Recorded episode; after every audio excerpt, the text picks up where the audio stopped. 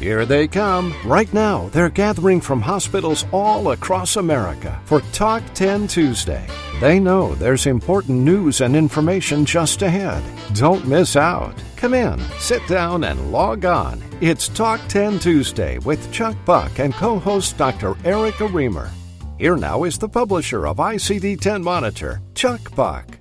Thank you, Mike Anthony. Hello, everyone, and welcome to the 335th edition of Talk 10 Tuesday, brought to you today by AHIMA. And joining me this morning is my co-host, the very popular Dr. Erica Remer. Dr. Remer is the founder and the president of Erica Remer MD Incorporated. Good morning, Erica. Good morning, Chuck, and good morning, everyone. This morning, our lead story is about ICD 11, believe it or not, and to report on this trending topic is nationally recognized coding authority, Rhonda Buckholtz. And talk about trending topics. Gloria Bryant is standing by to report on the 2019 ICD 10 CM official guidelines that CMS released last week. That's right. And there are some important new changes in the guidelines, as first reported here by ICD 10 Monitor. Also on the broadcast is former CMS career professional Stanley Nachimson with his popular RegWatch segment. Always looking forward to what Stanley has to say. And another trending topic are the proposed changes to E&M coding. Deb Grider will have the latest. And you have a Talk 10 Tuesday listener survey. What are you asking everybody today? This morning we're asking Does your organization have CDI on the weekends? Here are your choices yes, no, but we are planning to, no, we'd like to, but don't have sufficient staffing, no, we have no such plans, and then not applicable. So select the answer that best represents you and your facility, and we'll review the results of the survey later in the broadcast. Chuck? Thanks very much. We have much to report this morning, and we begin with Dr. Larry Field. He's the Talk 10 Tuesday News Desk. The Talk 10 Tuesday News Desk is sponsored by ICD University, inviting you to visit the new ICD 10 Monitor webcast subscription portal. See the link in the handout tab in today's program or visit the ICD University web store. Here now is Dr. Larry Field. Good morning, Chuck. Good morning, everybody. Uh, this past weekend, I had the opportunity and responsibility to represent my local medical society at the yearly Florida Medical Association meeting in Orlando, Florida. Uh, there we had delegates from all across the state representing the 22,000 members of the Florida Medical Association, uh, which is one of the largest uh, medical associations in the country.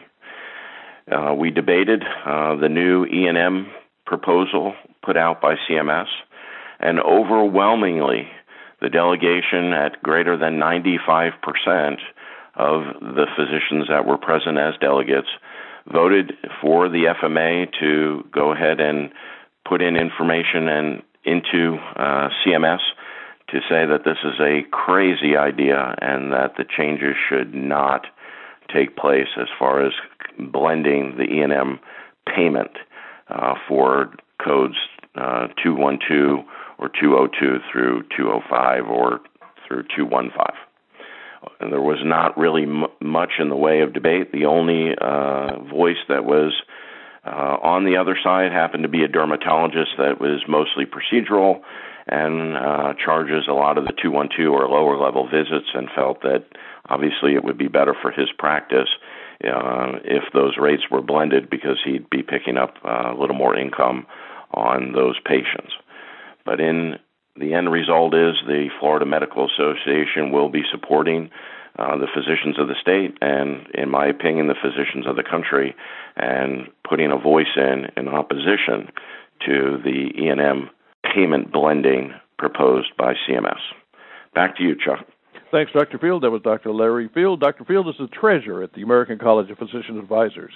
It's Tuesday, it's August the 7th, 2018, and you're listening to the 335th edition of Talk 10 Tuesday. Stand by.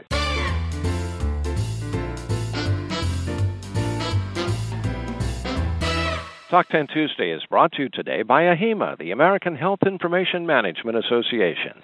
Have you heard? It's happening again. The 2019 ICD 10 code updates are here. AHIMA has more than 20 coding experts working to review all code updates in their entirety. They are creating webinar training to ensure you and your staff are prepared for success.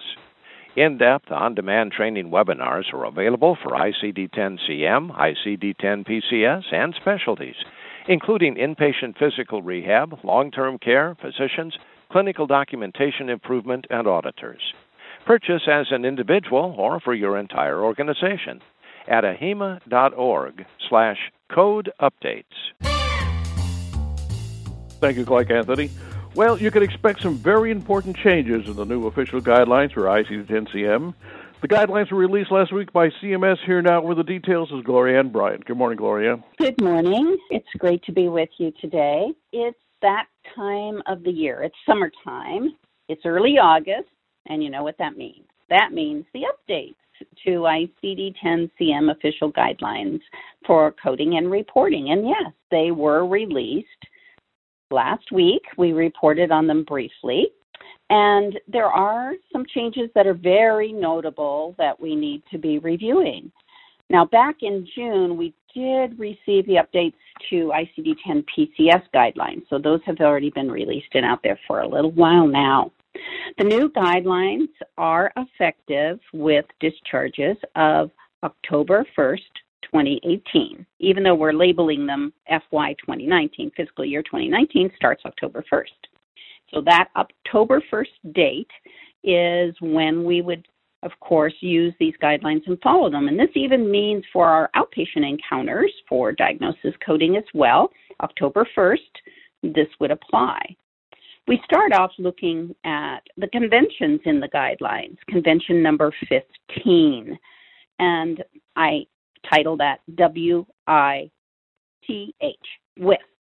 And we're all familiar with the discussion around the associated term with.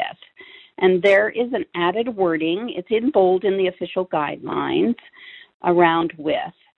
And it states that with and or in should be interpreted to mean associated with or due to when it appears in the code title. The alphabetic index, and here's new words, either under a main term or subterm either under a main term or subterm. That's the new language, or an instructional note in the tabular list. So it tells us that we need to, as coding professionals, be sure to look either under the main term or the subterm in the alphabetic index. So that was some clarification language.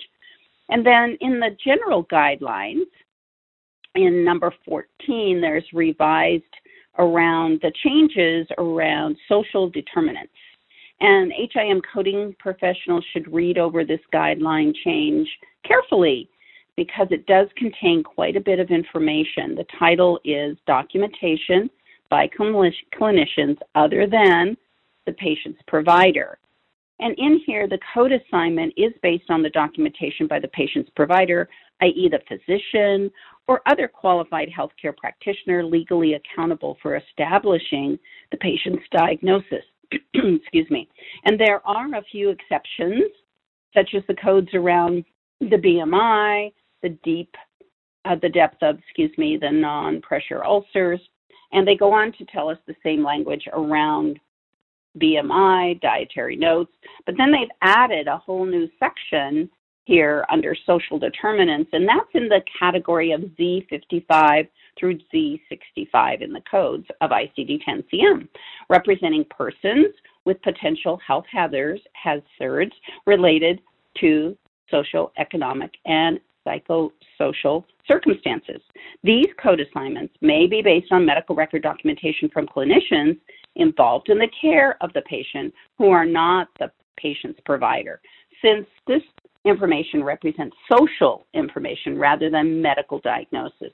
So that's an important change that you want to know because we always debate, of course, the documentation and who it comes from. Now, with guidelines, it's essential that we have education. So we need to read through the guidelines, note the changes. HIM coding and CDI professionals need to ensure that they and their staff have the appropriate education time, not only to get their CEU units and credits, to keep up their credentials, but to gain a greater understanding of the codes and how to assign them. This will drive us to accuracy. And there are some great opportunities to sign up for educational webinars and seminars between now and early October, so check out AHIMA, CHIA, ICD 10 Monitor, and others like that. You can Google the search engine and do some searching for ICD-10 FY19 updates, and I'm sure you'll find lots. I've included a link to the official guidelines in my article, so look at that. And as I close, and thank you for attending, remember be accurate out there with all you do, be safe, and thank you for attending today. Now, back to you, Erica. Thank you, Gloryanne, and nice job on your article this morning. That was the past president of the California Health Information Association, Gloryanne Bryant. Chuck? Thanks, Erica, very much. And Gloryanne, thank you. And you can read Gloryanne's reporting on the new ICD-10-CM official guidelines at icd10monitor.com. And by the way, we are so proud to have Gloryanne on our editorial board. Gloryanne is a nationally recognized HIM expert with more than 35 years of experience.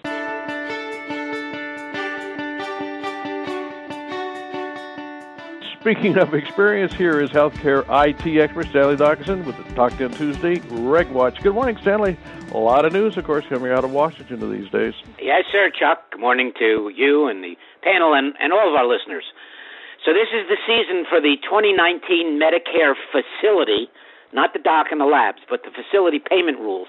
Every year, uh, based on law, uh, these rules are published to update payment rates and processes, as well as uh, publish the additional policies for the next fiscal year, which, as Gloryanne mentioned, begins on October 1st. Now, these rules are all final rules.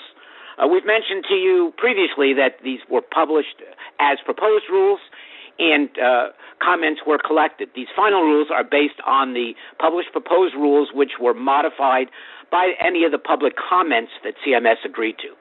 The rules are for inpatient and long term care hospitals, skilled nursing facilities, inpatient psychiatric facilities, hospices, and inpatient rehab facilities, the Medicare payment uh, rates and rules for these different types of facilities. They're all available for downloading and review with condensed fact sheets on each rule available at the CMS website. Now, each of the rules follows the new HHS and CMS meaningful measures and patients over paperwork initiatives. They focus on more outcome based quality measures.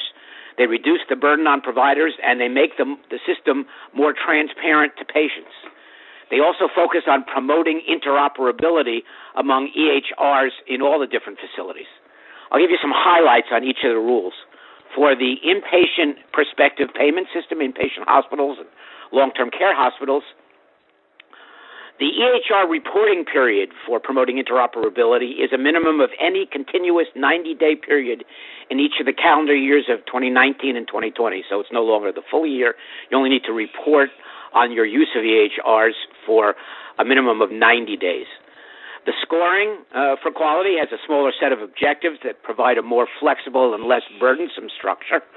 This allows hospitals to place their focus back on patients includes two new e-prescribing methods related to the e-prescri- related to e-prescribing of opioids. It removes certain measures that don't emphasize interoperability in the electronic exchange of health information. Requires uh, hospitals to use the 2015 edition of the Certified uh, Electronic Health Record. It makes hospitals uh, publish a list of their standard charges via the internet in a machine readable format and requires them to update this information at least annually or more.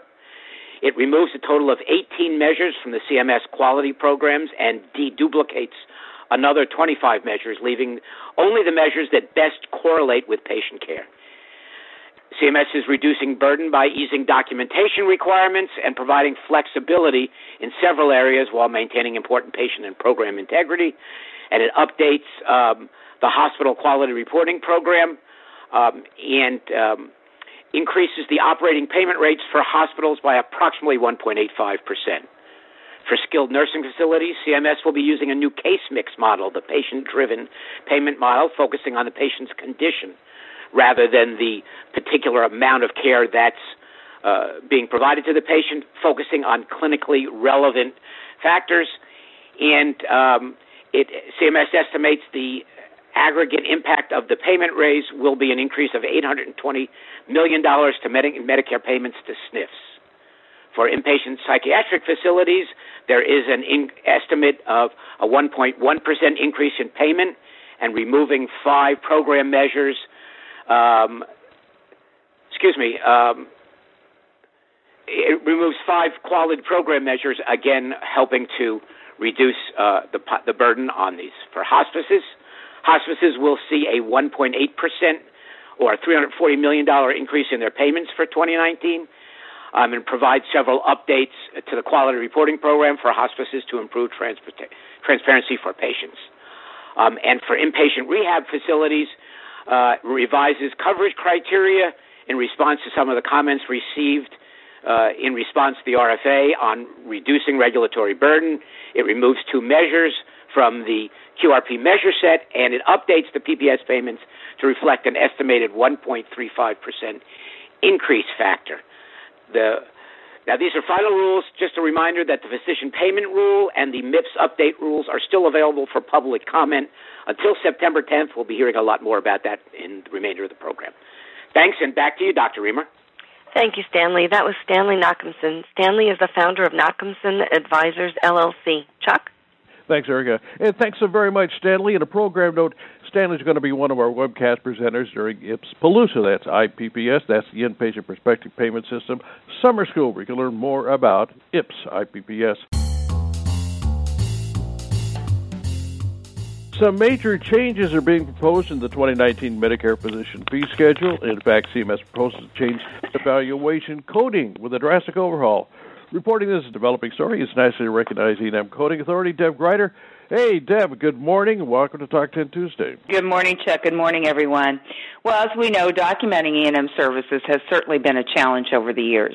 Which guidelines do you use? 95, 97? How much needs to be documented to support the level of service, and how does medical necessity come into play? Yes, documentation has become burdensome over the years, especially since the adoption of the electronic health record, and sometimes the information documented is inaccurate, incomplete, not relevant to patient care for that date of service.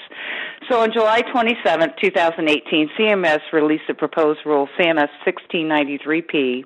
Comments are welcomed until September 10th, and I encourage everyone that has a stake in this matter to comment, either good or bad, whether you're pro or against.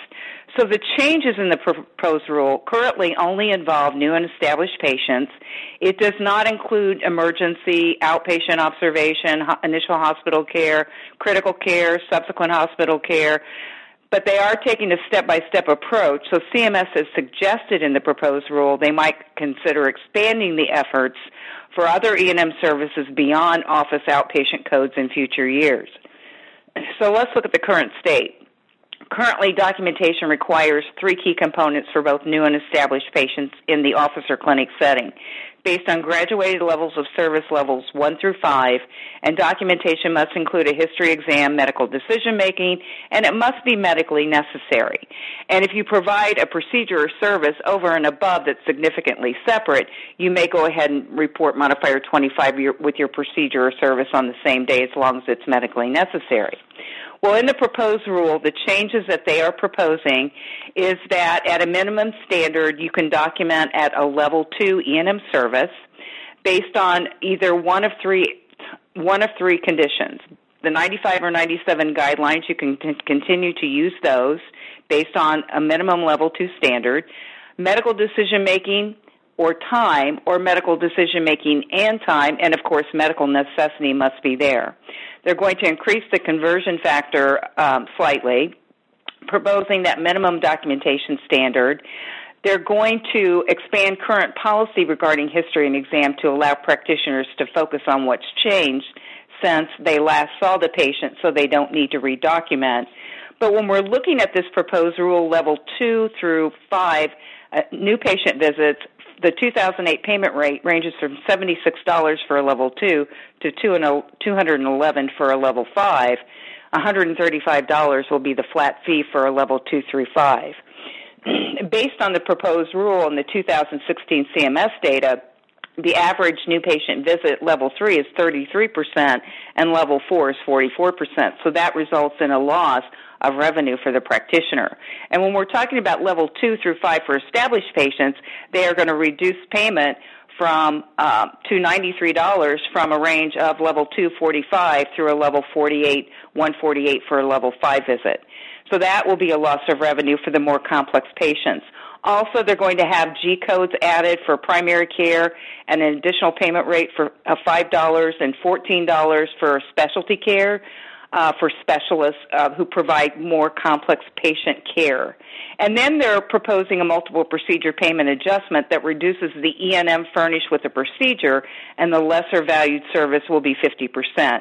And then proposing add-on code for prolonged services changing the time requirement from one hour to 30 minutes. So yes, these changes um, will affect every practice whether it be primary care or specialty in the country, your more complex patients, you will see a loss in revenue. But look at the burden that we have right now with documentation. Yes, I agree we need to talk about it, maybe form a task force to make changes that are more reasonable, but you also have to keep in mind that there are medical legal issues to consider and clinical judgment factors to consider, so documentation really does matter. But by making these changes, CMS will save millions of dollars on administrative costs, but I can't at this point foresee how making this change will benefit all practitioners only reduce revenue for many primary care and specialty practices who treat, treat patients with more complex and multiple chronic medical problems. Back to you, Dr. Remer. Thanks, Deb. That was kind of depressing. That was nationally recognized E&M coding authority Deb Grider. Deb is a senior healthcare consultant with Karen Zupko and Associates. Thanks, Erica, and thanks, Deb, very much. You can read Deb's excellent article on these proposed E&M changes on our website at icd10monitor.com.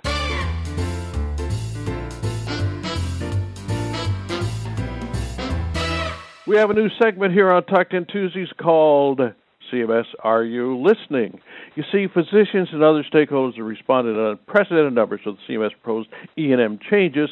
So, to give a human voice to those comments, we've asked our own Clark Anthony to read a selection of actual responses from physicians expressing their feelings about these proposed E&M changes. Clark, you ready? I'm here, sir. Good. So, as you know, under the CMS proposal, Medicare would pay physicians certain amounts regardless of the patient's condition or the complexity of the services provided. Here's how one responded. To equate a simple blood pressure check for one patient with the evaluation and management of another patient with COPD, diabetes, hypertension, dyslipidemia, vascular disease, dementia, and the slew of other problems a primary care doctor must address in one visit is ludicrous. Another physician cut to the chase with this comment. These cuts are disturbing, and you've made doctoring into a joke. We as physicians sacrifice so much of our lives and time to do our work, and now we're being disrespected for doing so. Keep going down this road by cutting physician pay, and nobody will go to medical school. In this response, a physician asked one question that's certainly beyond the minds of many other physicians. Why is cost saving always at the expense of physicians, without whom there would be no income for anyone? How about cost cutting by eliminating some administrators' salaries? Mm-hmm. Not pulling any punches, one physician flatly told CMS that this proposal was not good for health care. This will kill medicine. The proposed rule will reward patient mills that see patients like cattle. I will be forced to stop accepting Medicare if these changes go through because I will not be a patient mill. Last but not least, a response from a physician in rural North Carolina. What an absolute disgrace. So, as an independent primary care physician in rural North Carolina, the visits for my elderly patients that literally cover 11 different problems will earn me the same as a simple bronchitis. If this goes through, I will not be able to see Medicare patients. Nicely done, boys. Get out of the way and let the real doctors in the trenches fix this crap. And now a comment from one of those recognizable physicians in healthcare, our own Dr. Erica Remer. Well, I'd like to add my comment to CMS, and I do hope they are listening. You may intend lowering the bar for documentation as your way of putting pa- patients over paperwork. But those of us who understand that provider documentation is for clinical communication think reducing it to the lowest common denominator will harm patients. Providers shouldn't have to document more, they should have to document well. Take out ridiculous hoops that you make us jump through to satisfy your documentation requirements, like non contributory fam- family history and pointless review systems, and replace it with a robust history, a review of systems adequate to ensure that there is no other more serious problem that the patient doesn't recognize, physical exam appropriate for chief complaints to rule out or diagnose conditions, and ample explanation of medical decision making. The complexity of medical decision making and need for coordinated medical care should drive reimbursement. Budget neutral blended rate will penalize providers who take care of sick and complex patients and reward folks who only minister to patients with minor complaints and fewer comorbidities. The best clinicians may very well leave medicine. The current administration doesn't care about the average patient, but I do. The best business model is the best medical care. Excellent documentation advances best medical practice. Back to you, Chuck. Thanks, Dr. Remer, and thank you, Clark Anthony, very much, and CMS, hope you're listening. As we mentioned at the top of the broadcast, our lead story this morning is about a trending topic. Believe it or not, ICD 11. Here now with more on this trending topic is Rhonda Buckholtz. Good morning, Rhonda. Welcome to the program. Good morning, Chuck. Thanks for having me. There's been uh, a lot of buzz out in the industry about the possibility of ICD 11. And it's been really interesting to follow the conversations and, and see everyone um, actually getting engaged and, and, talking about the possibilities. Um, but we're still a long ways away because we have our clinical, clinical modifications and, of course, our own political culture to deal with. Um, plus, we actually have a lot of work left to do on ICD 10 CM. So, a couple of months ago, um, I had uh, someone reach out to me from the AP FED, and they were working on bringing some new codes along along with some ter- terminology revisions that are much needed in the industry to better uh, reflect what's actually happening with the disease processes and languages that we, we now use and technology and those types of things.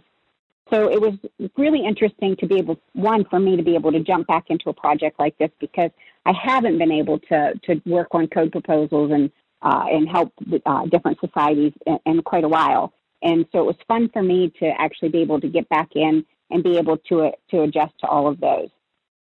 So, um, what I found most intriguing in working with the society is that um, you know some of the codes were actually missed. They were there in ICD 9, we missed them in ICD 10, and right, and we find that still every day. We still need to work on bringing ICD 10 up to where we need it to be.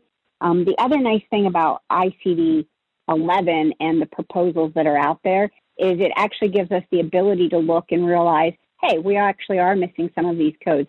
Now, some of the codes they proposed actually uh, are in ICD 11 um, that we didn't have before. So it makes a strong case for us to be able to add them into ICD 10.